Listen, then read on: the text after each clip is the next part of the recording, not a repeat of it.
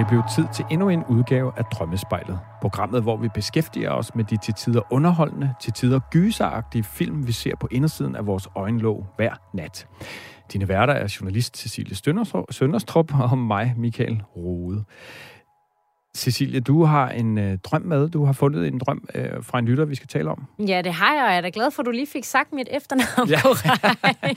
det kan være synder. Ja, det kan Ej, være svært. det er okay. Det er også et meget specielt efternavn, faktisk. Det er sådan et efternavn, øh, der på et eller andet tidspunkt er blevet købt, og hvis man hedder Sønderstrup, så er man simpelthen på en eller anden måde i familie med mig.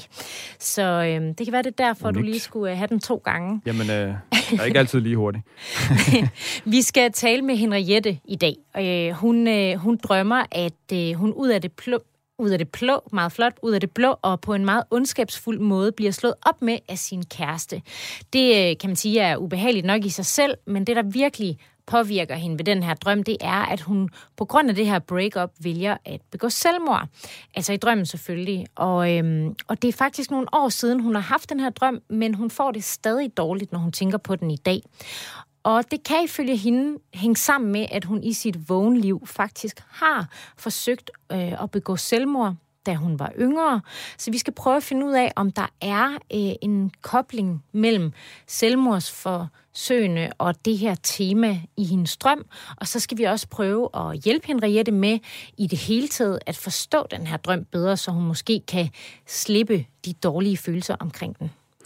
Ja, det håber jeg, at vi kan hjælpe hende med selvmordstemaet i Henriettes drømme er sjovt nok, kan man sige, meget øh, godt i tråd med, hvad der i øvrigt er et af de store temaer i den her udsendelse. Vi kigger jo på de helt store og bedst huskede drømmetemaer. I dag nummer 5 på listen ud af 10. Øh, og det er altså drømme, hvor en nulevende person er død eller dør. Øh, det bliver øh, for mig øh, dejligt hygg, øh, ja, hyggeligt. Det, det er et voldsomt tema jo, men det bliver øh, i hvert fald spændende at dykke, ja, nok mere, ja, at dykke ned i. Velkommen til. Du lytter til Drømmespejlet på Radio 4 med Cecilie Sønderstrup og Michael Rode. Ja, Michael, som øh, du øh, var inde på lige før, så er der et øh, kanadisk studie, der viser, hvilke 10 drømme vi især husker. Og vi skal som sagt kigge på, på nummer 5. I sidste uge øh, dykkede vi lidt ned i øh, drømme om at komme for sent, som var på fjerdepladsen på den her liste over mest huskede drømme. Og nummer 5 er altså drømme om, øh, hvor man, øh, hvad skal man sige, øh, altså hvor nogen, der lever i dag, dør eller bliver slået ihjel. Og i sidste uge, Michael, der spurgte jeg, om du havde øh, prøvet at slå nogen ihjel i, øh, i en drøm. Og til det svarede du, at du i hvert fald havde forsøgt. Ja. Og jeg kunne jo godt tænke mig at, at, at høre dig, hvem er det, du har forsøgt at slå ihjel? Jamen, øh, og når man sådan lige... Øh, nu har jeg jo øh, skrevet min drøm ned helt tilbage fra 2002. Øh, det, er jo, det er jo der, jeg ligesom er og har arbejdet med i mange år. Og det gør jo egentlig også, at øh, jeg så bare kan gå hjem og søge i det, øh, og søge på øh, med ordet slå ihjel, og så se, hvad der kommer op. Øh, og, og der kom faktisk en helt... Det er ret smart, og, og jo, der var selvfølgelig også nogle drømme, jeg sådan umiddelbart kunne huske, men jeg vil lige kigge lidt nærmere på det, og så kom der utrolig mange drømme op. Det er jo mange år, ikke tilbage fra 2002. Øh, det sjove er lidt, at, at det, hvad kan man sige, det har både været drøm, hvor jeg selv decideret skulle slås ihjel af andre, og, ja. og også et drøm, hvor jeg så vil slå andre ihjel. Og rigtig ofte har det været nogle dyr, jeg vil slå ihjel. Ja. ja. Øh, nå, hvad ja. tror du, det går ud på, Michael? Ja, altså øh, et stort tema i mit liv har jo været en, en, den her, øh, ja, en mobbeoplevelse. Jeg blev mobbet gennem mange år i folkeskolen, og noget af det, som jeg især har kæmpet med, han er sagt at slå ihjel i mig selv, det er jo sådan de spor, den oplevelse har sat. Så det kan tit være sådan indre slåskampe øh, med, med ja, både dem, der mobbede mig dengang, øh, som jo repræsentant, ikke, ja, ikke for dem selv, sådan som jeg ser det i dag, men mere som, som øh, hvad kan man sige, de, spor, den oplevelse har sat i mig. Og derfor som en form for indre øh, kommende overens jo med den her oplevelse, og, og blive mere sådan bevidst, øh, så, så jeg ikke lader mig overmande af de følelser, følelser, den ellers kan, kan afstedkomme hos mig.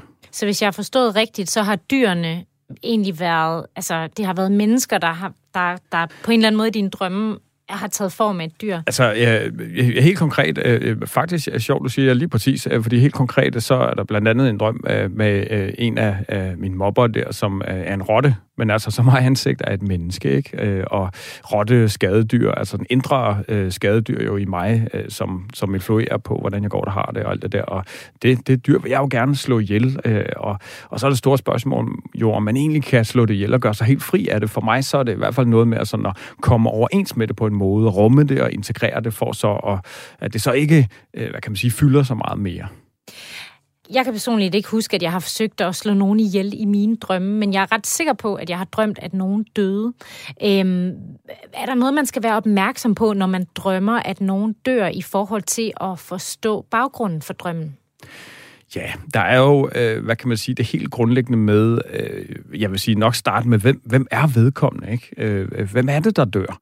Øh, og, og det kunne jo så være en selv, men hvis vi starter med vinklet på, at det ikke er en selv, øh, så øh, i arbejdet med drømme, øh, er der altid den her inter, hvad hedder det, indre vinkel på en drøm, og den ydre vinkel på en drøm. Og øh, hvis det så er en, hvis vi tager den, de ydre briller først, og et, et givet menneske slås ihjel, øh, så, så øh, skal man jo tænke vedkommende som et billede på sig selv ude i virkeligheden, øh, og så kan man jo tænke, har jeg nogle relationer til den her person i vågenlivet? Øh, øh, hvis det er en ydre person, der slås i, i, ihjel, jamen, og det er den ydre tolkning, øh, så vil det ofte for mig at se være en, man konkret kender, og så kan et spørgsmål jo være, altså er det mig, der slår vedkommende ihjel? Med andre ord, billedligt talt, øh, begrænser, hæmmer, nedgør øh, vedkommende, er der en eller anden adfærd, jeg har, som, som, øh, som slår vedkommende i gæld. Så du tænker, man skal forholde sig sådan helt konkret til, hvem er den her person? Ja.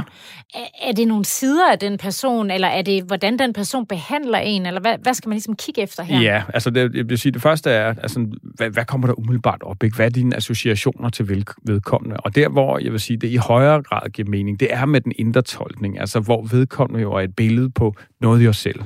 Øh, og det kan jo så være et indre opgør med, øh, øh ja, øh, hvad der er altså er vores associationer til den her person. Det kan være, øh, ja, det kan jo sådan set være alt muligt. Ikke? Det kan være en, en adfærd, som vi gerne vil gøre kvitt, men det kan sådan set også mere positivt set være en, en, en, en, et talent, en side, som, som vi er flår eller ikke vil stå ved, eller øh, altså, øh, og som vi ikke øh, folder ud, øh, tør folde ud af den ene eller den anden øh, årsag. Og så, og så øh, i vores drømme kæmper vi med, det kan være, at vi er vokset op et sted, hvor det ikke var okay at være øh, enormt kreativ på en eller anden bestemt måde. Øh, det, var, det, var, der var mere fokus på noget andet, øh, øh, og så vokser det skyggesiden, ikke? og så kan man vokse op med en eller anden øh, ubevidst øh, ting omkring, at det her i mig selv skal så holdes nede, og det beder jeg så ved med at, at slå ihjel. Øh, det er jo sådan, hvis det var noget positivt, men omvendt øh, øh, kan det også være noget mere negativt, som i min historie med, med de her personer, der mobbede mig i folkeskolen.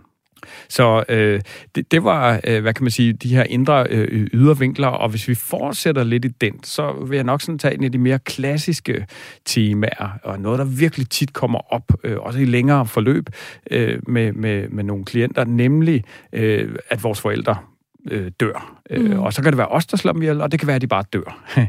øh, og, og, og der er en, en, en gængs vinkel på det, som i hvert fald skal undersøges med det her. Det er jo altså forældrebindingen, ikke? altså moder- og farbindingen, opgøret med vores forældre. Øh, og når de så dør, øh, hvilket i øvrigt er, er øh, både ret normalt faktisk for helt øh, relativt små børn, 7-8 års alderen, der de drømmer tit, at deres forældre dør. Der, der, der bliver vinklen mange gange tit mere noget med både opdagelsen af, at hey, farmor kan dø. Altså når man, øh, er, når man har den her drøm som barn, ja. så, så er det faktisk mere det der med, at man indser, indser, at ens forældre kan dø. Det er ja, der, det går der vil, Ja, der vil jeg sige, det, det er nok sådan mere typisk 4-5 års alderen af, af min egen oplevelse. Ja. Øh, øh, og så 7-8 års alderen, hvis det sker igen, så er det faktisk mere det, at børnene begynder at få øje på, at far og mor øh, ikke er supermand og supermor. Altså, de begynder at stille og roligt falde ned for pedestalen. Øh, børn ser jo utrolig meget op til, til deres forældre, ikke? og ser dem egentlig som fejlfri. Og øh, typisk ved sådan 7-8-9 års alderen kan de begynde at få øje på, at det far siger passer ikke altid, det mor siger passer ikke altid. Der er også andre måder at sige tingene på, eller se verden liv på, og så kan man drømme, at ens for, forældre dør. Og der, der vil jeg gerne forstå koblingen lidt. Ja. Altså, hvad er koblingen mellem, at man begynder at indse, at ens forældre ikke er de her superhelte, som man måske troede, og så til, at man drømmer, at de dør? Ja, øh, selvfølgelig. Øh, godt spørgsmål, Cecilie. Øh, i, i psykologiens verden taler man om øh, indre repræsentationer, øh, som egentlig er, øh, hvad kan man sige, øh, ja, i den her situation er det forældren øh, som et indre øh, billede. Det er, min, det er min billede af min far eller min mor, ikke? den indre repræsentation. repræsentation. Øh, og når de så dør, så handler det simpelthen om, at, øh, at det her billede, vi har haft indtil nu i vores liv af vores forældre, krakelerer. Altså, de er nødt til at dø, øh, for at vi kan begynde at se anderledes, og i det her tilfælde mere realistisk på dem. Det virker bare så øh, morbidt, kan man ja. sige. Hvorfor skal de dø i vores drømme? Altså, hvorfor ja. er det så voldsomt et billede? Hvorfor ja. kunne det ikke bare være, at man drømmer, at øh, mor, hun skiller mig ud, eller mor gør et eller andet Hvorfor ja, skal tager noget andet dø? tøj på. Ja. Ja. Øh, jamen, øh, øh, hvad, hvad kan jeg sige? Desværre, at, at drømmesproget er meget voldsomt, nogle gange jo. Øh, og og det, det der jo også tit er forbundet lige præcis med den her situation, med de små børn og opdagelsen af, at far og mor ikke er ja, perfekte, det er jo dybt smertefuldt. Altså ligesom det at miste et, en person er en nær person, altså døden. Ikke? Øh, det er virkelig forbundet med stor smerte, og, og børn er jo naturligt, hvis de vågner op af det her, når de vågner op af det her, enormt kede af det. Øh, øh og det er jo smertefuldt at erkende, for, ligesom det også er for forældrene, at se, at ens børn begynder at ændre øh, syn på en, ikke? og udfordre øh, det billede, de, de, de ellers har haft af en indtil da. Og det er jo så børn, der drømmer, at ja. deres forældre dør. Hvad så, når vi bliver lidt ældre, og vores forældre dør i drømmene? Jamen, øh, så, så er, det, er det tit noget andet. Så er det i hvert fald mange gange øh, det her, øh, sådan den, den helt store, øh, min oplevelse er, at hos rigtig mange, det kan jo komme hele livet faktisk, ikke? Men, men fra 25 års alderen op efter 30-40 års alderen, øh, øh, tit hvis man selv øh, får børn, kan der komme det her større opgør med, hvad, hvad vil det egentlig sige at være far og mor, og hvordan vil jeg så egentlig være far og mor eller menneske? Og hvis vi bliver ved, ved den sidste, altså, øh, hvilken indflydelse har mine forældre haft på mig? Øh, hvilke forventninger har de måske haft? Eller hvordan er jeg ubevidst blevet præget til at tænke om livet, eller det at være menneske, eller måden at leve mit liv på? Øh, og, og der kan jo så komme ja, den ene eller anden årsag øh, stigende følelser af, at, at man måske gerne vil leve livet på en anden måde, eller der er et eller andet, der ikke helt stemmer. Øh, øh, det kan være... Øh, Ja, det kan være, at man øh, kommer ind i et, et, et, et dybere og længere varende forhold, og, og begynder at blive konfronteret med det, man selv har med i bagagen i forhold til ens forældre, der har været rollemodeller øh, i gåsøjne her for, hvordan er man i et forhold, hvad vil det sige? Øh, og så er det måske det, man gør op med, fordi man begynder at se, at der var noget, der fungerede, der er måske noget, der skal finjusteres lidt eller laves om. Øh, og, og, og hele den her rejse med ligesom at gøre op, og jo faktisk gøre sig fri af, af sine forældre, og mere grund grundlæggende stå på egne ben, jamen det kan i drømmen afsted komme, når ens forældre dør. Og så kan de jo så genopstå i en senere drøm, hvor de så egentlig nok mere billeder på et mere realistisk, øh, nu, nu øh, hvad hedder sådan noget, øh, nutidigt billede øh, af dem. Så hvor øh, når vi drømmer, at vores forældre dør, øh, når vi er børn, så handler det mere om forældrene i virkeligheden, men hvis vi drømmer om dem lidt senere, kan det i hvert fald godt handle om os selv og noget, vi vil gøre op med, som vi måske har ja. fået med fra vores forældre. Lige præcis, Cecilie. Og så kan man sige, så kan der jo samtidig være, så kan det jo samtidig være sådan, at man faktisk også har et vågenlivsopgør. Måske er det noget, man taler med dem om konkret, eller også er det ikke. Og derfor kan det jo både være på det indre og det ydre plan, at de her foregår. Tit er det, min oplevelse i hvert fald, mest folk selv, der arbejder med det. Øh, det hvis det har været sådan mere voldsomme øh, oplevelser, hvor ens forældre øh, sådan objektivt set har sagt, gjort, har gjort skade på en, øh, så kan der være et stort behov for at virkelig skælde dem huden fuld og fuld og, og gøre op med det her og øh, tage op, hvorfor gjorde de de her ting og så videre. Øh, øh, og, og det kan gøre utrolig meget i forhold til at komme af med ting, men min oplevelse er bare, at, at så kan de jo stadig leve videre indeni. Øh, så, så når alt kommer til alt, så er det jo altså ligesom så mange andre steder i livet på det indre plan, at arbejdet øh, især skal gøres. Hvad så, hvis man, øh, hvis man selv dør i en drøm? Hvis man for eksempel, hvis du slår mig ihjel i en drøm øh, i, i morgen nat, Ja, halleluja. Uh, øh, nej, lad os da endelig håbe, at det ikke sker. Øh, men hvis jeg nu gør øh, det, Cecilie, så, så, så kan det jo for eksempel handle om, at hvis det var din drøm, øh, at du øh, bevidst, men jo nok snart ubevidst, har haft en oplevelse af, at et eller andet, jeg har sagt og gjort, har, har gjort, at du skulle føle, at du skulle gå på kompromis med et eller andet måske, og, og være på en anden måde, lægge låg på et eller andet. Altså med andre ord, ikke være dig selv. Øh, jeg har dræbt dig ved at sige et eller andet, øh, som måske enten kunne såre dig enormt meget, eller hvor du virkelig følte, at øh, når du siger det der, Michael, så kan jeg bare, så kan jeg bare slet ikke være mig selv, for eksempel. Ikke? Øh, og så, ja, så slår jeg jo dig øh, ihjel. Øh, det, det vil være den ydre, ydre 12. men det kan jo altså også være øh, den indre, hvor det egentlig ikke er mig jo, men det mere øh, er øh, en eller anden billede, du har af mig, som så kan være sandt eller usandt, mm. øh, mhm. som, som giver en anledning til nogle indre øh, kampe i dig. Der kan altså igen være noget ude i virkeligheden, eller i jer selv, som ligesom forsøger at, at slå os ihjel. Men det kan jo også øh, ses positivt. Altså, øh, det, det, det kan ses positivt på den måde, og det vil jo igen altid være individuelt, ses positivt på den måde, at, at måske den her drøm øh, er et billede på, at nogen eller noget, øh, jeg er jo til det her tilfælde, dit, det eksempel, du kan med mig, der slår dig ihjel, øh, hvad kan man sige, vækker noget i dig, som øh, ansporer, opstarter, et eller andet opgør med måden, du har levet dit liv på indtil nu. Altså sådan en tiltrængt forandring med andre ord. Og for at, at tage hul på det her inden for drømmeverden, kæmpe store tema om, at vi selv dør vores egen død i drømmen, øh, hvor det jo er en skrøne, at vi ikke kan dø i drømmen. Den, og det, det, det, situationen er jo tit den, at det er så skræmmende, at vi når at vågne, inden det sker. Mm. Øhm, men lad nu det ligge. Øh, men, er det men, fordi, vi er bange for at se, hvad der kommer efter? Indgang i forhold til, at vi ikke ved, altså noget med forestillingsevnen, fordi vi jo ikke øh, nødvendigvis lige ved, hvad der sker, efter vi dør i, i vågenlivet. Men, men er det også, kan det også være sådan noget med, at hvis vi ved, at der er noget, der skal ændre sig, øh, at det sådan er skræmmende at stå og kigge på? I virkeligheden? Altså, at vi slår det ihjel, som vi vil videre fra? Ja, nu blev det lidt ja, kringlet, men forstår helt, du, hvad jeg nej, mener? Jeg forstår, jeg tror jeg helt klart, jeg forstår, hvad du mener. Altså, hvis, hvis den her drøm netop handler om en eller anden tiltrængt forandring i måden, vi ser os selv på, lever vores liv på, så er det jo skide svært. Øh, og, og især hvis det er sådan, at, ja, det er jo den der opdagelse af, for eksempel, øh, jeg kan ikke få andre til at lave orden det her for mig i mit liv. Jeg bliver sgu nødt til det selv, og mere og mere kender jeg, forstår jeg, at måden, jeg for eksempel i don't know, er på i et kærlighedsforhold, eller øh, den karriere, jeg har haft indtil nu, er, øh, det er trygt, det er rart, men der er noget i mig, der skriger på, at, at jeg skal gøre noget andet. Åh, oh, det er svært, ikke? Det her skift jo. Øh, øh, især fordi det er noget, vi selv skal gøre. Altså, pilen peger virkelig på os. Ikke, ikke at vi ikke, ikke kan søge hjælp hos andre, snakke med andre, blive sparet og coachet og alle de her ting. Men når alt kommer til alt, så er det også selv, der skal lave de her ændringer. Og ja, det, det, det kan være svært. Og derfor skræmmende jo øh, noget, vi gerne vil undgå, simpelthen den død, hvor drømmen kan sige, at det lige der er, er simpelthen et must på en eller anden måde. Ikke? Øh, så det kan faktisk hjælpe os til at få... Altså, når vi drømmer, at vi selv dør, så kan det hjælpe os til måske, så er det sådan en lille alarmklokke, der ringer og siger, øh, der er måske lige noget, du skal forholde dig til her, fordi der er, en, der er i hvert fald no, noget af dig, der dør i din drømme, og hvad ja. kan der være grunden? Hvad kan grunden være til ja. det? Ja, tiltrængt for andre på en eller anden måde. Måske et opgave med, med ja, den måde, man har været på indtil da. Jeg ved også, at selvmord i drømme er et stort tema, men det gemmer vi lige til lidt senere, fordi mm. at det faktisk øh, er et af de temaer, vi skal se nærmere på, når vi inden så længe skal tolke en lytters drøm.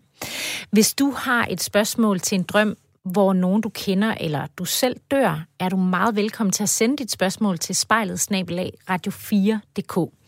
I næste uge skal vi tale om drømme, hvor man gør noget igen og igen og igen, altså hvor man gentager en handling, men hvor der ikke rigtig sker det store. Sådan nogle frustrerende drømme, hvor man simpelthen ikke kommer videre med det, man er i gang med. Ja, øh, meget trælse drømme. Jeg har også øh, haft dem øh, øh, helt sikkert. At den gode nyhed er jo, at, at, at, at øh, man kan bruge de her drømme til, øh, altså forståelsen af dem jo til for det første at blive dem kvidt, men, men igen formodentlig også, øh, apropos det vi lige har talt om, lave om på et eller andet i sit vågenliv, som jo altså, ja, gør, at de stopper med at komme. Ja, og det øh, skal vi altså tale om i næste uge. Jeg har drømt at vi, mig og far og Isabel var en farlig sted, og det var så farligt, at øhm, vi spurgte, om Isabel ville være med til at hoppe, og så, så ville hun ikke. Så kram mig og far hinanden, så hopper vi afsted. Så fløj vi hjem igen, og det var dejligt. Du lytter til Drømmespejlet på Radio 4, programmet, hvor vi undersøger, hvad vores drømme, altså dem vi har, når vi sover, handler om. Michael, du er drømmeekspert, og ifølge dig kan vi ofte lave en kobling mellem de ting, der sker i vores vågenliv, og de ting, vi drømmer og en stor del af dit arbejde består i netop at finde den her kobling, altså finde ud af, hvad vores drømme forsøger at fortælle os. Ja, det er rigtigt. Øh, arbejdet med drømme øh, handler mange gange om at få øje på ubevidste handle, tænkemønstre, som, ja, det er sådan lidt afhængigt af, hvad for en situation man er i, men som ofte kan spænde ben for en i forhold til at leve det liv, man egentlig går og ja, øh, drømmer om. Og en af, dem, øh, en af dem, du vil prøve at hjælpe med at forstå en øh, drøm bedre, det er Henriette på 29 fra Herning, som gerne skulle være med os nu. Er du der, Henriette? Ja, det er jeg.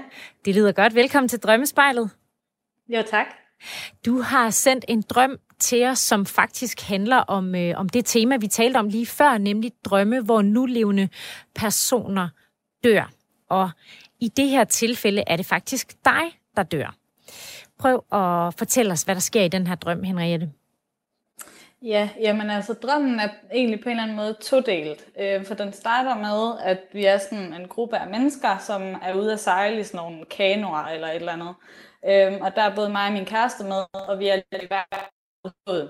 Men oh, alt er, den skal, alt vi lige, godt, og vi den skal vi lige have igen, Henriette. Forbindelsen røg lige ganske kort. ja, øhm, det starter med, at, at vi er den her gruppe af mennesker, hvor min kæreste og jeg er indblandet, som, øh, som er ude at sejle i sådan nogle kanolignende både. Øhm, og altså solen skinner, alt er godt, alle griner. Øh, det er bare mega fedt. Og så på et eller andet tidspunkt, så skifter stemningen. Vi har sådan ligesom, øh, min kæreste og jeg er i hver vores båd, og har ligesom været væk fra hinanden, og så kommer hans båd sådan ligesom hen til min, og så kan jeg bare mærke, at stemningen er helt anderledes. Øh, han er sådan iskold og, øh, og sådan lidt, ja, sådan lidt distanceret, og så står han i sådan en supermandstilling, altså med, med hænderne i siden, og, og kigger sådan lidt ned på mig på en eller anden måde. Øhm, og så siger han også, at han ikke gider være sammen med mig mere. Øhm, og det bliver jeg selvfølgelig rigtig ked af, og jeg kan, sådan, jeg kan også sådan huske, at jeg sådan nærmest tryller, altså tigger og beder om, at, at han skal lade være, og at det mener han jo ikke, og sådan noget, men, men han kigger ligesom bare på mig og, øh, og siger, at han kan simpelthen ikke se, hvorfor han skulle være sammen med sådan en som mig, agtigt. Øhm, og så begynder alle omkring mig sådan at, øh, at grine. Altså alle bryder sådan ud i sådan en kæmpe grineflip, og det hele bliver meget, meget ubehageligt lige pludselig. Øhm, og så er det så, jeg siger til ham, at hvis han, hvis han virkelig mener det her, hvis han siger det en gang til og mener det, så, øh, så, så slår jeg mig selv ihjel. Øhm, og så, så griner han bare endnu højere, og så begynder de sådan ligesom at sejle væk agtigt. Øhm, og der er det så, at jeg, at jeg tager en armbold, fordi sådan en har man jo lige i en kano, øh, og spænder den fast til mine fødder, og så springer jeg i vandet med den, øh, med den om fødderne, og så drukner jeg. Øh, det er ikke sådan, så jeg husker det, som om det er ubehageligt at drukne. Jeg kan bare huske, at jeg kigger ned på den her armbold, som synker ned mod jorden, Øhm, og der er en bund i den her sø, som jeg også rammer, og så kigger jeg så op og kan så se, at min kærestes båd, den forsvinder, og kan stadigvæk sådan høre, at de griner, og, øh, og sådan noget i den, i den stil. Og så, så dør jeg ligesom bare, alting bliver ligesom bare sort på et eller andet tidspunkt. Og det du gør der, øhm. det er simpelthen fordi, du gerne vil begå selvmord på grund af det, der lige er sket? Ja, ja det er sådan meget tydeligt, at, at det sådan er selvmord, der betyder noget, fordi det er også det er sådan det, der hænger fast i mig. Det, det er blandt andet også faktisk en drøm, jeg ikke har haft igen siden, men som, altså den, hvad kan man sige, den hænger ikke ved mig om natten, men den hænger ved mig om dagen. Øhm, at når jeg sådan lige kommer til at tænke på den, så, så får jeg den der ubehag i kroppen, som jeg også havde øhm, den morgen, jeg vågnede. Jeg vågnede faktisk også og var, jamen jeg, jeg er stortudet, og øh, min kæreste vågnede så tilfældigvis samtidig, og sagde, at jeg var lige bleg i ansigtet, og altså, han, han kunne ligesom godt fornemme, at det her, det var, øh, det var meget voldsomt. Ja, og, og du sagde sådan, du har ikke haft den siden du drømte den, for du har fortalt os, at det er sådan en 3-4 år siden, du havde den her drøm. Øh, og det er også mm. derfor, det måske undrer dig lidt, at du sådan stadig kan få det ret dårligt af, og, og når du tænker på den her drøm, hvordan, hvorfor tror du, den stadig påvirker dig? Jamen, jeg tror, det handler rigtig meget om det her med, at, at fordi jeg forsøgte at begå selvmord, da jeg var, da jeg var mindre, og øh, det blev heldigvis opdaget, af min familie, som sagde, at det måtte jeg aldrig nogensinde gøre. Jeg, sådan, jeg mærkede ligesom, hvordan det påvirkede dem, der var omkring mig. Øhm, så ved jeg, at jeg kunne aldrig nogensinde finde på at gøre det igen. Og jeg, jeg har også hjulpet andre med ligesom at komme ud af at være i sådan et, øh, et dårligt sted, fordi jeg kan, slet ikke, jeg kan slet ikke have, at der er nogen, der hverken gør selvskade eller eller har lyst til at, øh, at ende deres liv, fordi at, ja, man kommer bare til at efterlade en masse. Øhm, og derfor er det også skræmmende, at jeg stadigvæk kan have de der tanker en gang imellem. For det er sådan lidt det, der kommer i mit, hvad kan man sige, mit vågenliv. Mm. At nogle gange kan jeg godt få tanken, at om det ville da også være nemmere bare ikke at være her, men jeg, jeg ved samtidig også godt, at jeg kunne aldrig finde på at gøre noget ved det igen. Altså jeg kunne aldrig finde på at gøre noget igen. Henriette, det, øh, det, det er et lidt mærkeligt tidspunkt øh, lige at stoppe samtalen på, men vi har lige nogle, øh, vi har lige nogle nyheder, et nyhedsoverblik, der lige skal på banen. Men hvis du lige bliver hængende på linjen, så taler vi videre om, øh, om den her drøm og det her tema om øh, cirka fire minutter. Yes, det kan du tro. Hej. Du lytter til Drømmespejlet på Radio 4 med Cecilie Sønderstrup og Michael Rode. Velkommen tilbage til Drømmespejlet, programmet, hvor vi undersøger om og hvordan vi kan bygge bro mellem vores drømmeliv og vores vågenliv. Vi er ved at tolke Henriette Strøm. Hun har haft et mareridt, hvor hendes kæreste på en ret håndelig måde slår op med hende ud af det blå. Og det er en handling, der gør, at Henriette beslutter sig for i drømmen at begå selvmord foran kæresten ved at drukne sig selv i en sø. Henriette, lige før nyhederne fortalte du, at du øh, faktisk har overvejet at begå selvmord, da du, øh, da du var yngre. Hvornår var det? Og jeg kan ikke huske præcis, hvor, øh, hvor gammel jeg var, men det har vel været, da jeg var en 14-15 år, tror jeg. Mm. Øhm, det var i hvert fald, da jeg var sammen med min første kæreste, som også var selvmordstroet. Øhm, og det var ikke bare noget at tænke på, det var noget, jeg prøvede på at gøre, faktisk. Nå, øh, ja. men du er her, du er stadig i, i, i blandt os. Øh, kan, heldigvis. Ja, ja heldigvis. og, øhm, og, og du sagde også før, øh, at du nogle gange så kom tanken, men du kunne aldrig finde på det igen, fordi du ved, hvad det vil, hvad det vil betyde for de mennesker, der holder af dig. Ja, ja, det er rigtigt. Henriette, det er jo en, det er jo en voldsom drøm, øh, uden tvivl. Øhm, og der er mange elementer i den, øh, synes jeg. Øh, jeg. Jeg synes, at vi sådan skal tage den lidt fra en, en ende af. Den starter jo et eller andet sted vanvittigt positivt. Øh, altså den her udefra set i hvert fald meget sådan idylliske situation, ikke? med flot natur og øh, en kanotur og, og alt er godt. Og så sker der et dramatisk øh, skifte. Øh, har du selv nogle tanker omkring, hvad, hvad altså, øh, igen, der er jo og som oftest et direkte link til vågenlivet fra drømmene. Ikke? Så, så hvordan i dit vågne, bevidste liv, nu er det så nogle år siden, du har haft den her drøm, men den hænger ved, som du siger. Det her skifte fra noget, der egentlig er rigtig, rigtig godt, til pludselig overhovedet ikke at være det. Øh, hvordan kan det være øh, relevant? Øh, både dengang, men måske stadigvæk i og med, at den stadig hænger fast, den drøm her? Øhm, jamen lige den første del af drømmen, altså inden, inden selve selvmordet sker, der kan jeg egentlig på en eller anden måde godt mærke, at det bare handler om, at jeg er lidt bange for, at han går fra mig i virkeligheden. Øhm, og det kommer nok af, at jeg faktisk ikke, altså jeg har ikke selv prøvet at gå fra en kæreste, jeg er kun blevet gået fra. Og den kæreste, jeg havde før, den kæreste, jeg har nu, han, han slog ligesom op med mig sådan ud af den blå luft, da jeg troede, vi havde det allerbedst sammen, så ville han lige pludselig ikke være sammen mere. Og jeg tror lidt, det er det, der sådan sidder, at jeg er bange ja. for, fordi at da jeg havde den her drøm, der havde min kæreste og jeg det for, måske for første gang i, i vores øh, lange forhold, havde vi det bare perfekt sammen. Altså alt var bare godt, og mm. ja, det kørte som det skulle, og så, så tror jeg, at det ligesom var den del af, at det her det er for godt til at være sandt. Det, ja. kan ikke, det kan på en eller anden måde ikke passe, at jeg kan være så lykkelig og have det så godt, og at det skal få lov til at være ved, for det har det jo ligesom ikke gjort i, øh, i løbet af, af mit liv. Så sådan, du øhm, tænker måske, at det kan være sådan en, en frygt for, at der sker det samme som sidst, at nu, nu tror du, alt går vel, og lige pludselig så ender det bræt. Ja, ja lige præcis. Jeg kommer til at tænke på de her omstændigheder i starten. Det er sådan, det, der er smuk natur, øh, I er på en øh, stor sø, I er ude at sejle. Det lyder jo egentlig rigtig hyggeligt. De her øh, omgivelser, den her natur, er det noget, der har sådan en eller anden form for betydning for dig, Henriette? Øhm, ikke ligesom så jeg kan huske, at det havde det dengang, men det har det fået efterfølgende. Øhm, jeg kan rigtig godt lide at være i naturen. Jeg har, ikke, øh, jeg har faktisk ikke selv sejlet super meget. Jeg har aldrig prøvet at sejle i kano, så jeg ved ikke, hvorfor det var en kano, øhm, vi var på. Men, Sådan er men jeg, så altså, sjov. Ja. Et inderligt ønske Ja, om at præcis. prøve at sejle kano, måske? ja. Måske ja. Øh, men nej, men det jeg egentlig sådan husker mest tydeligt, det var, det var vennerne. Altså jeg var ikke så meget i naturen. Jeg kan se, jeg kan bare huske, at det var en sø, men ikke sådan, om der var træer omkring eller noget. Øh, jeg kan bare huske de her, de her venner, og, og ja, mine venner betyder alt for mig, og min familie betyder også alt for mig. Øh, og det er jo sådan lidt også kommet af, at, at jeg fandt ud af, efter at jeg forsøgte at begå selvmord, at jeg virkelig har nogle ekstremt gode venner og en ekstremt dejlig familie, som bare vil mig det bedste. Ikke? Øhm, så, så det er ikke fordi, jeg sådan føler, at naturen betyder noget bestemt lige den der, lige den drøm. Nej. Og, og derfor, Henriette, lad så, nu, nu øh, i forhold til sådan det, det der dramatiske skifte, så, så er det jo virkelig noget med, at dine daværende kærester sådan, ja, han er sagt, ændrer fuldstændig natur, ikke, i forhold til, hvordan du oplever ham i vågenlivet, og så simpelthen bare, øh, ja, han er sig ikke vil være øh, ved dig, ikke?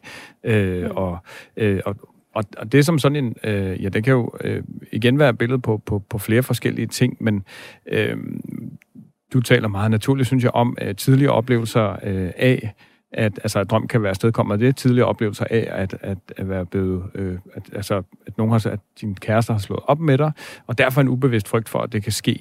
Øhm, man kan sige, inden for psykologien er det et, et, et, et meget beskrevet fænomen, lige præcis det her med, at vi ubevidst tenderer til at gøre noget, der faktisk nærmest ødelægger det for os selv i perioder af vores liv, hvor vi føler, at vi har det rigtig godt. Øh, øh der er blandt andet en amerikansk psykolog, der kalder det the upper limit problem, at vi har sådan et indre øh, øvre grænse for, hvor godt vi egentlig må have det øh, ubevidst jo, ikke? Og når den så kommer, så gør eller siger vi et eller andet i vågenlivet, som, som så ødelægger det for os selv. Øh, det kan være i kærlighedslivet, det kan være i forhold til vores karriere, det kan være alle mulige øh, øh, ting. Øhm, og der kan sådan en drøm jo godt bruges til at, at, at, at hvad kan man sige, billedliggøre et, et, et ubevidst mønster hos, hos dig. Selvfølgelig både på frygten, men faktisk også måske en tendens for, øh, en tendens til, øh, det er jo bare en tanke her, øh, Henriette, en tendens til, at du måske så lige præcis i forholdet til, til din kæreste der, fordi det så går så godt, jamen så ubevidst, så, så kan du sige eller gøre et eller andet, som lige der, kan man sige, kan give jer en konflikt. Ikke nødvendigvis vil føre til at I går fra hinanden, men øh, et eller andet, som i hvert fald ødelægger den der gode, gode følelse, som, ja, noget i dig siger, at det, det fortjener du ikke, eller det må du ikke. Ja, det giver, det giver ret god mening. Øhm, en, sådan en ting, der egentlig er sådan lidt kendetegnende ved mig, er, at når, når jeg bliver presset, eller hvad man siger, når vi har sådan en, en nedeperiode, kalder jeg det, hvor vi ikke sådan har så meget tid til hinanden, så noget af det første, jeg tænker på, øhm, hvis min kæreste han er travlt på arbejde, så er det sådan, så er det sådan et eller andet af, at men der er sikkert også en anden.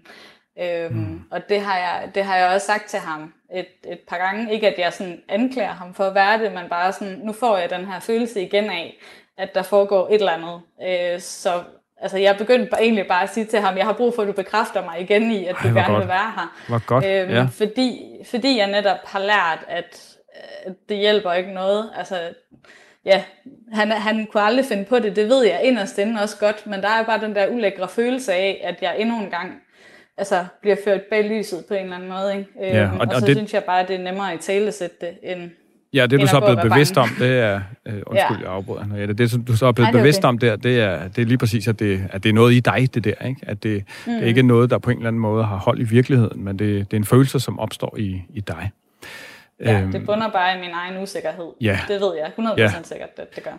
Ja. Ja, og øh, for, for lige at tage den del øh, videre, så, så, så er i hvert fald en tanke hos mig, som jeg tænker, vi lige skal komme omkring, det er, hvordan at den oplevelse, du har haft tidligere med, at, øh, ja, at, at din kæreste har slået op med dig, øh, det kunne jo meget vel være, øh, bare for at holde fast i det, at, at når din nuværende kæreste så gør det i drømmene, så er det simpelthen... Øh, øh, personificeringen, han har sagt, øh, af den oplevelse. Ikke? Øh, øh, så din kæreste i den drøm bliver simpelthen et billede på det i dig selv, øh, altså den oplevelse her, som, som bliver destruktiv. Øh, øh, og, og, og, og, det er derfor, at, at altså i forhold til den sidste del af drømmen, at at, øh, at en tanke hos mig øh, er, altså, hvorfor er det, du begår selvmord øh, der?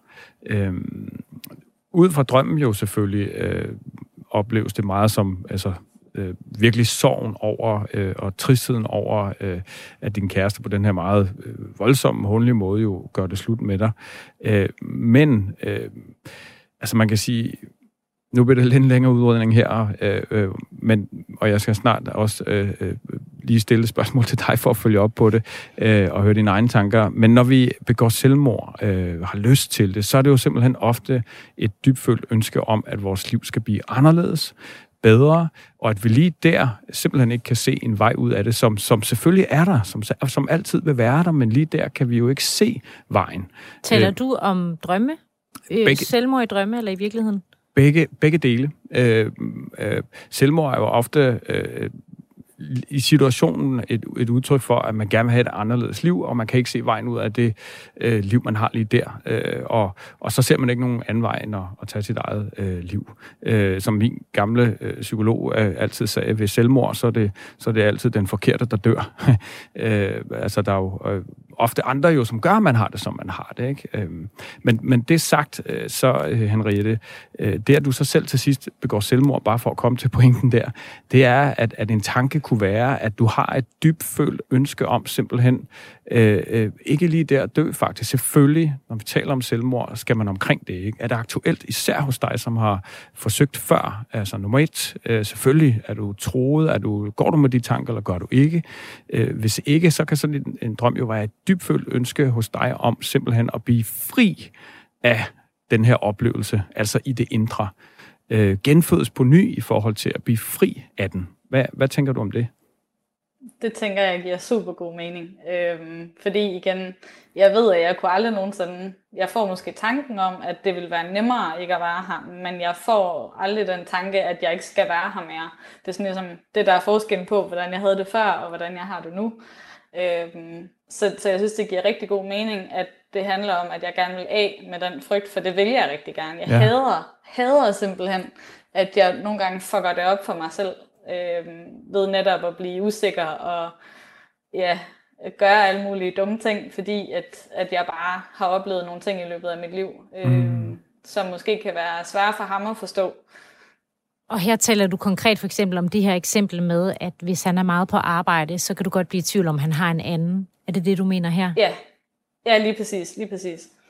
Og der er du fantastisk, Henriette, så at du, du har den her bevidsthed med i dag, ikke, om at, at nå, inden jeg sådan overfalder ham, han er sagt, øh, og, og, og kører mig selv ned i et, et sort hul og smider øh, øh et 1000 tons lodder min, øh, altså billedligt talt, ikke? Og, og, og kører mig selv ned under det dybe, dybe vand og drukner mig selv, har han nær sagt. Med andre ord, i vågentilstanden, ryger ned i et eller andet hul og gør dig trist, jamen så, så er det simpelthen et mønster, du har, ikke? Som du så i, i dag er mere øh, bevidst om. Øh, Øh, i, i og med, at du også sådan gør det over for alle dine venner og hele det her, så, så, så understreger det lidt for mig, måske, og det vil selvfølgelig høre dine tanker omkring, at, at, at, at det vidderlige er, altså et dybfølt ønske for dig om over for hele verden at, at, at gøre dig fri af at gøre op med øh, den her oplevelse, som jo formodentlig også, det var i hvert fald en tanke, ikke, ikke kun gå tilbage til den oplevelse, du havde med din kæreste, men simpelthen også tilbage til dine tidligere tanker om at Øh, jeg ved, du har fortalt mig, at du har arbejdet med nogle af de her ting, øh, og, og hvorfor det var, at du forsøgte at begå selvmord tilbage i teenageårene. Ikke? Øh, men det synes jeg også, at det er vigtigt at have den forståelse med, øh, som, øh, i, i forhold til, øh, at, at hele den oplevelse jo formodentlig også spiller ind, så det ikke kun opgør med den oplevelse, du havde med den tidligere kæreste, der slog op med dig. Det, det er simpelthen også noget, noget dybere, og et opgør med jo en forkert, forkert opfattelse, ikke Henriette, at at du ikke er god nok, eller ikke fortjener af ham, eller, eller hvad sådan det nu er, ikke? Og så, ja, så i stedet for ligesom at tage den kamp, så, øh, øh, så offrer du dig selv et eller andet sted. Ja, det giver, det giver nok ret god mening, synes jeg. Øhm, det, er, ja. det, det skal jo ikke være nogen hemmelighed, at grunden til, at jeg dengang jeg begik, eller prøvede på at begå selvmord, det var, det var på grund af mobning. Ja. Øhm, og det var, det, det var netop fordi, der var nogen, der blev ved med at fortælle mig, at jeg ikke var god nok, og ja, den, den jeg var, som jeg var, var ligesom ikke god nok til, at jeg kunne få lov til at være der, agtigt. Så det hænger, det hænger rigtig godt sammen.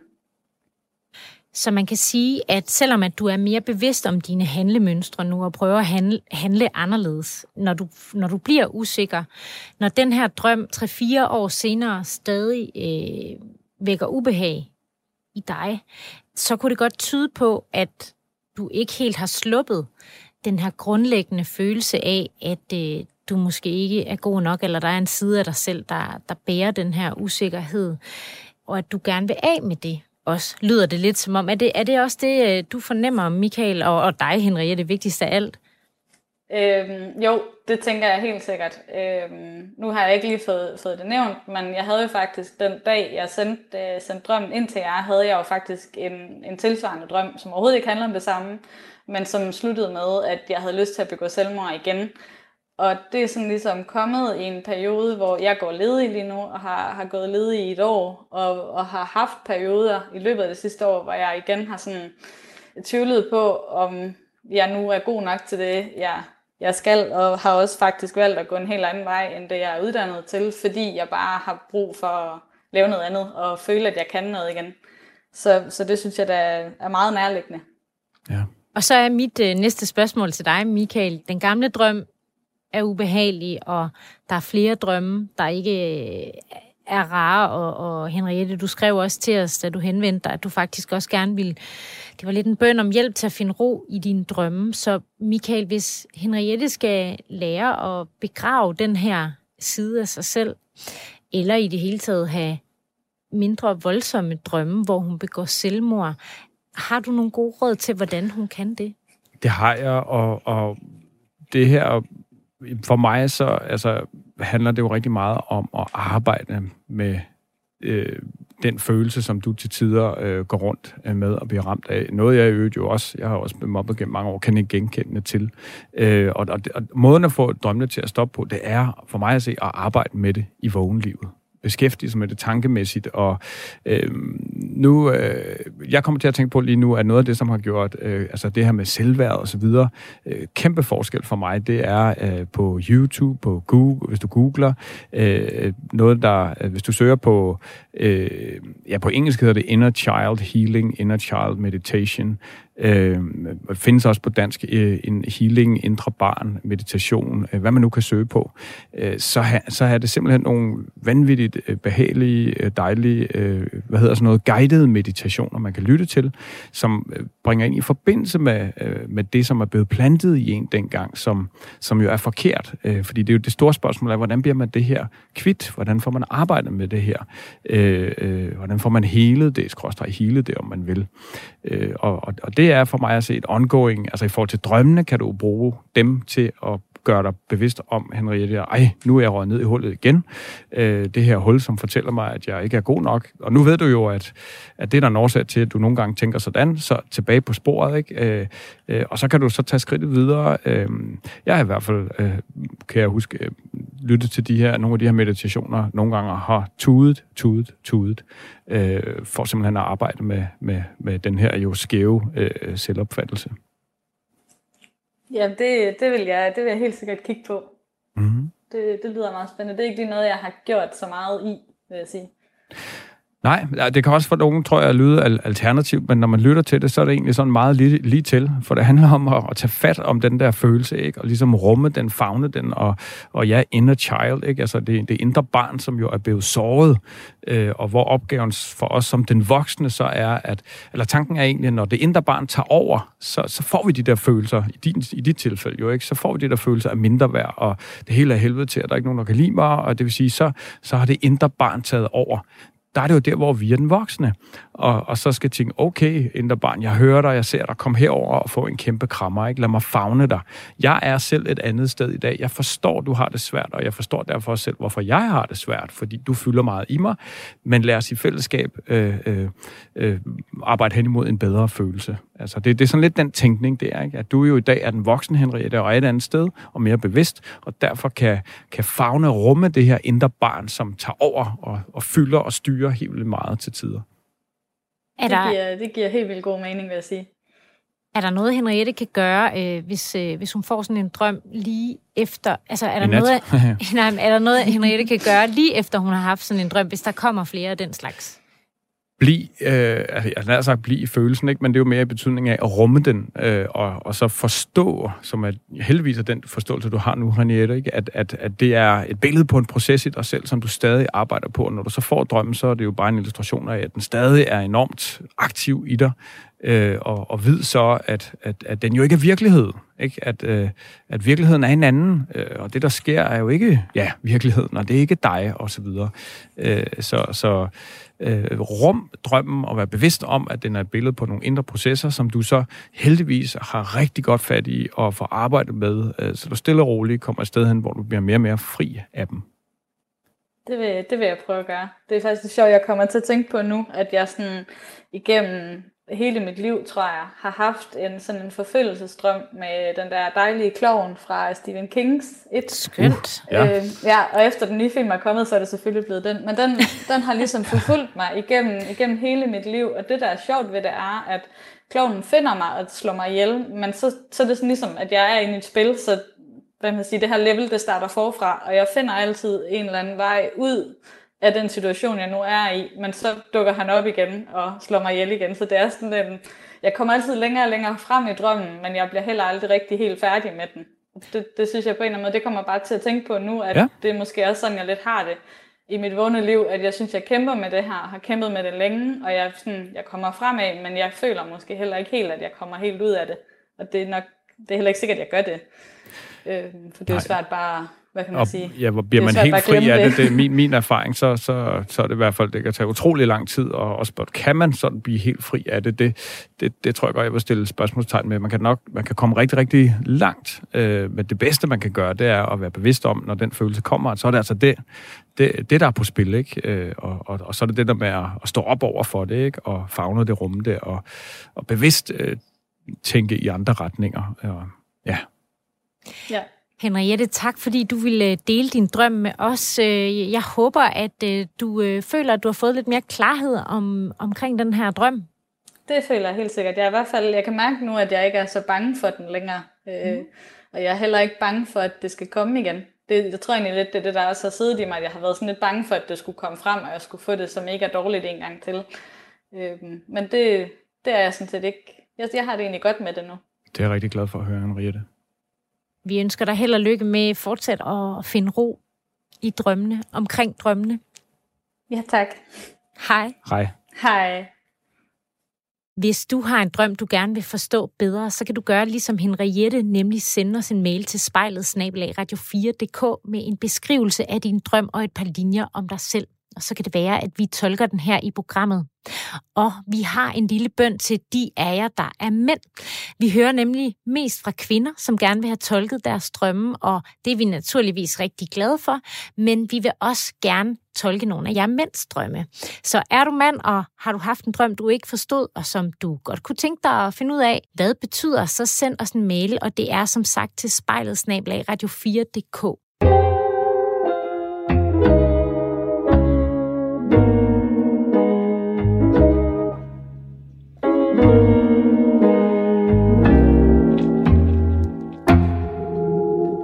Du lytter til Drømmespejlet på Radio 4, hvor vi nu vil besvare et øh, lytterspørgsmål her i vores brevkasse Drømmekassen. Vi har fået et spørgsmål fra Grete, og hun skriver... Hejsa, først og fremmest tusind tak for et enormt berigende program. Jeg har lagt mærke til, at når jeg i perioder mediterer, så har jeg pludselig adgang til en form for drømmehukommelse. Det er som et lag, jeg ikke har adgang til via min normale bevidsthed. Når jeg sidder og mediterer, så starter det typisk med, at jeg pludselig kan huske, hvad jeg har drømt den forgangne nat, men det kommer bare til mig som et indtryk, og jeg kan ikke dvæle ved det. Mine tanker flyder bare videre til det næste og næste og næste, til den næste og næste og næste drøm, som alle bare kommer til mig som indtryk, der flyder forbi. Det kan være drømme, jeg har haft for mange år siden, eller de kan være nyere, men jeg genkender drømmene og fornemmelsen fornemmelserne i dem, selvom jeg ikke nødvendigvis kan huske selve handlingerne, netop fordi det kan være mange år siden, jeg drømte drømmene. Det er blevet ret normalt for mig, at det sker, når jeg mediterer.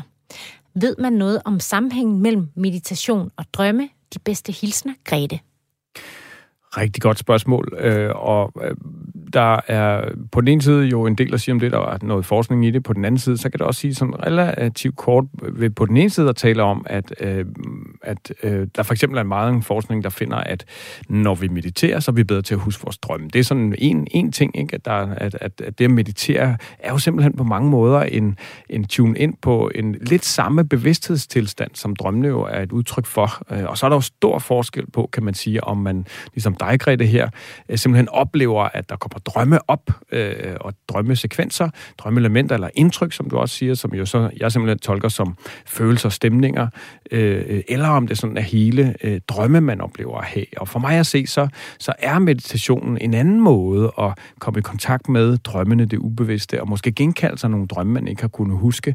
Øh, og, og, og hvis man øver sig og bliver ved, øh, så, så øh, kan det også være for dig, Greta, at du øh, kan opleve at få drømmene øh, op i, i sin helhed og alt det her. Hvis det er et mål, øh, omvendt, øh, så virker det også virkelig som om, at, at den meditationsproces, du har lige der, ja, så, som jeg lige læser det og hører det, så virker det som en god proces, der bare sådan bearbejder og rummer alle de her øh, ting, der ligesom er på spil i det, uden at du behøver at forholde dig til det. Det er jo meditation i sin helhed, ikke? eller sin grundlæggende tænkning, at der kommer tanker osv., mindfulness, at, at vi ikke skal dvæle ved det, dykke ned i det, men bare lade det øh, passere forbi, for ligesom at rumme det og fagne det.